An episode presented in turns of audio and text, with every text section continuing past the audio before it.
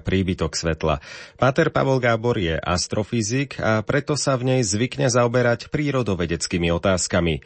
Dnes sa však budeme zaoberať zmyslom prosebných modlitieb.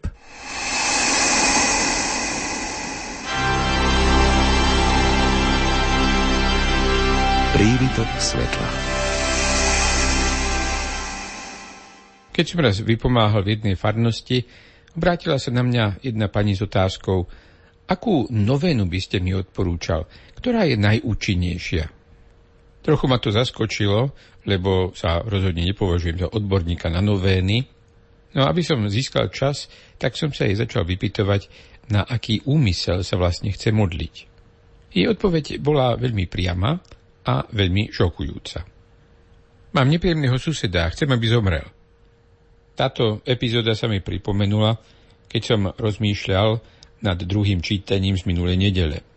Tam v liste svätého apoštola Jakuba, kde si na začiatku 4. kapitoly je napísané: Vraždíte a závidíte a nemôžete nič dosiahnuť.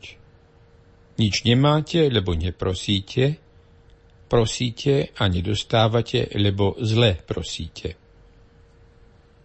Novéna za smrť suseda je takou zlou modlitbou. To je veľmi jasný prípad. No a čo tak povedzme modlitba za výhru v lotérii? Je niečo také dobrou alebo zlou modlitbou?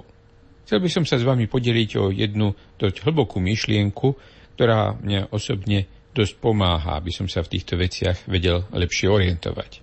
Je z pera Origena Alexandrijského, konkrétne z jeho spisu o modlitbe, ktorý napísal niekedy začiatkom 3. storočia, teda po roku 200. Origenes tam reaguje na námietku, že prosebné modlitby sú nezmysel. Lebo veď Pán Boh, ktorý stvoril tento svet ako usporiadaný, nemôže po vypočutí nejakej modlitby zmeniť názor a zmeniť beh sveta, zmeniť jeho usporiadanie. Takže podľa tejto námietky sú prosebné modlitby nezmysel. Podľa toho by teda len modlitby oslavné, respektíve ďakovné, boli v poriadku. Možno s istou rezervou aj modlitby kajúcne. Táto námietka je dnes ešte pertinentnejšia než pred 1800 rokmi. V Origenovom čase sa svet, teda kozmos, svet usporiadaný, mohol zdať dosť harmonický. Nevšak nám moderná fyzika vraví, že svet je usporiadaný oveľa krajšie, oveľa harmonickejšie, než sa môže zdať na prvý pohľad. Čím hlbšie totiž veda preniká do tajomstva stvorenia, tým viac žasneme, aké sú prírodné zákony elegantné a krásne. Isto, Boh je všemohúci a mohol by do chodu sveta zasahovať, ako si proti, alebo aspoň pomimo prírodných zákonov. Ale keď tieto zákony sám zostavil, bolo by to dosť čudné. Origenová odpoveď na túto námietku je ozaj geniálna. Vychádza z rozdielu medzi časom a večnosťou. Pokúsim sa to trošku priblížiť po pesničke.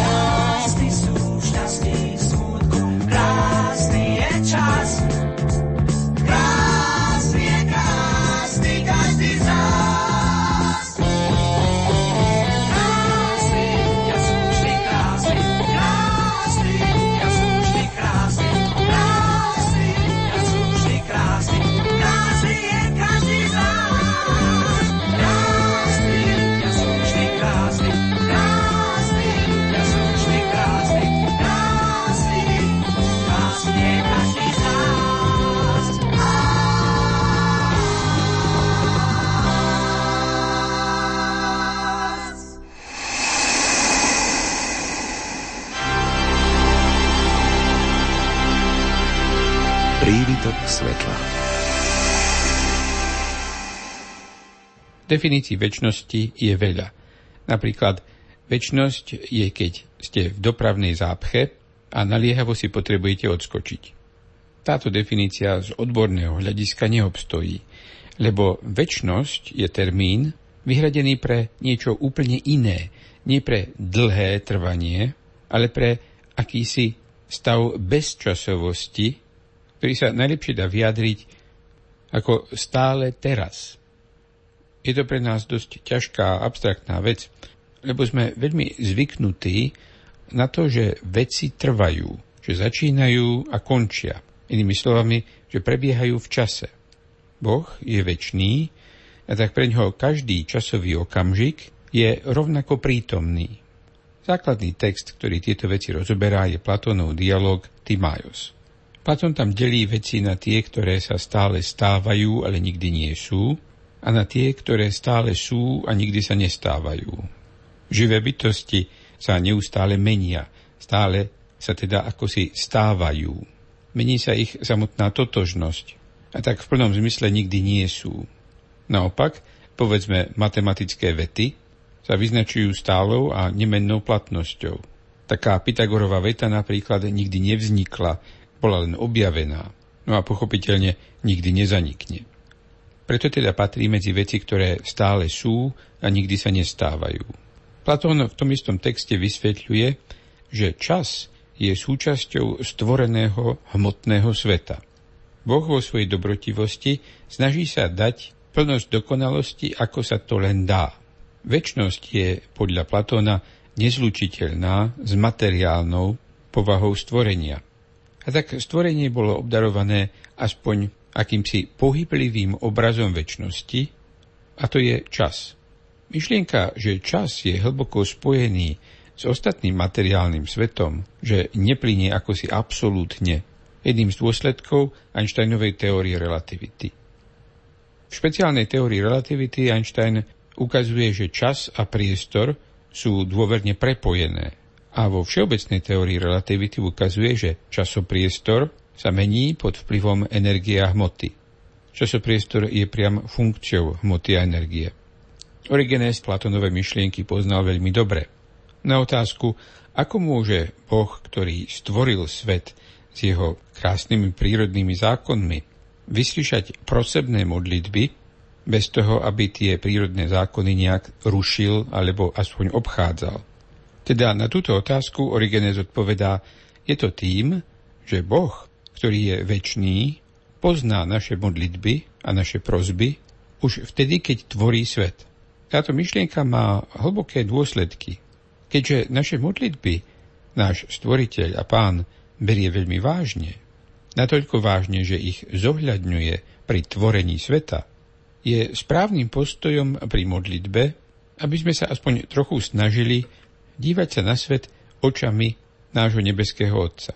Teda aby sme prosili o tie veci, ktoré sú v súlade s Božou veľkorysosťou voči nám a voči celému stvoreniu. Aby náš nebeský Otec mohol tvoriť tento svet aj s ohľadom na naše prosby. Dnešný príbytok svetla je na konci. Pripravil ho páter Pavol Gábor. Ostaňte počúvať Rádio Lumen. O chvíľočku budeme v rubrike Naskok do kukyne piesť, a to konkrétne jogurtové rožky.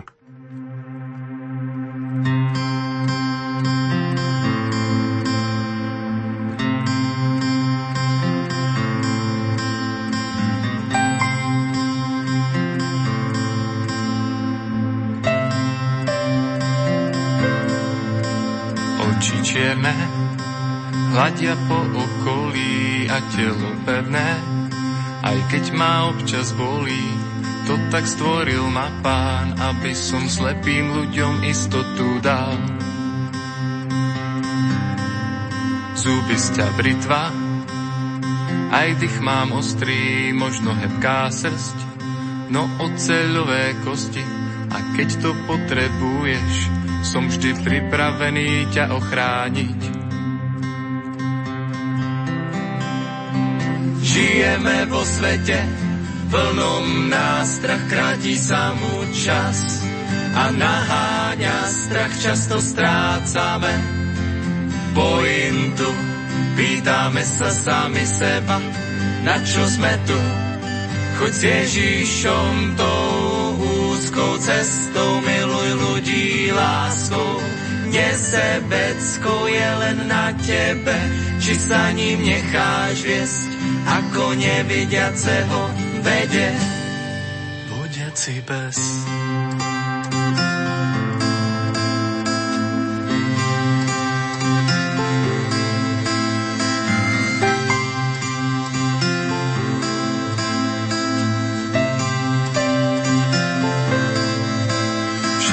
Tebou, ak ma potrebuješ, keď tam nebudem, ako cestu nájdeš a za prácu non-stop nechcem ani korunu. Aj keď hviezdy nad oblohou objavia sa bezpečne ku posteli, dovediem ťa, veď volajú ma najlepší priateľ človeka. Žijeme vo svete plnom nástrach, kráti sa mu čas a naháňa strach, často strácame pointu. Pýtame sa sami seba, na čo sme tu. Choď s Ježišom tou úzkou cestou, miluj ľudí láskou.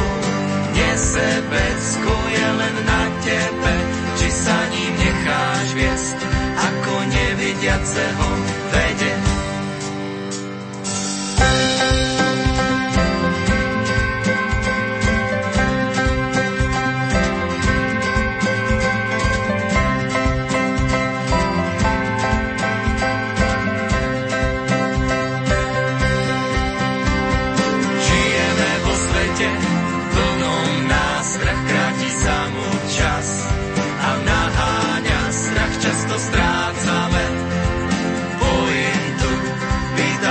Sami seba, na čo sme tu? Choď s Ježišom tou úzkou cestou, miluj ľudí láskou. Nesebeckou je len na tebe, či sa ním necháš viesť, ako nevidiaceho vede. Vodiaci pes.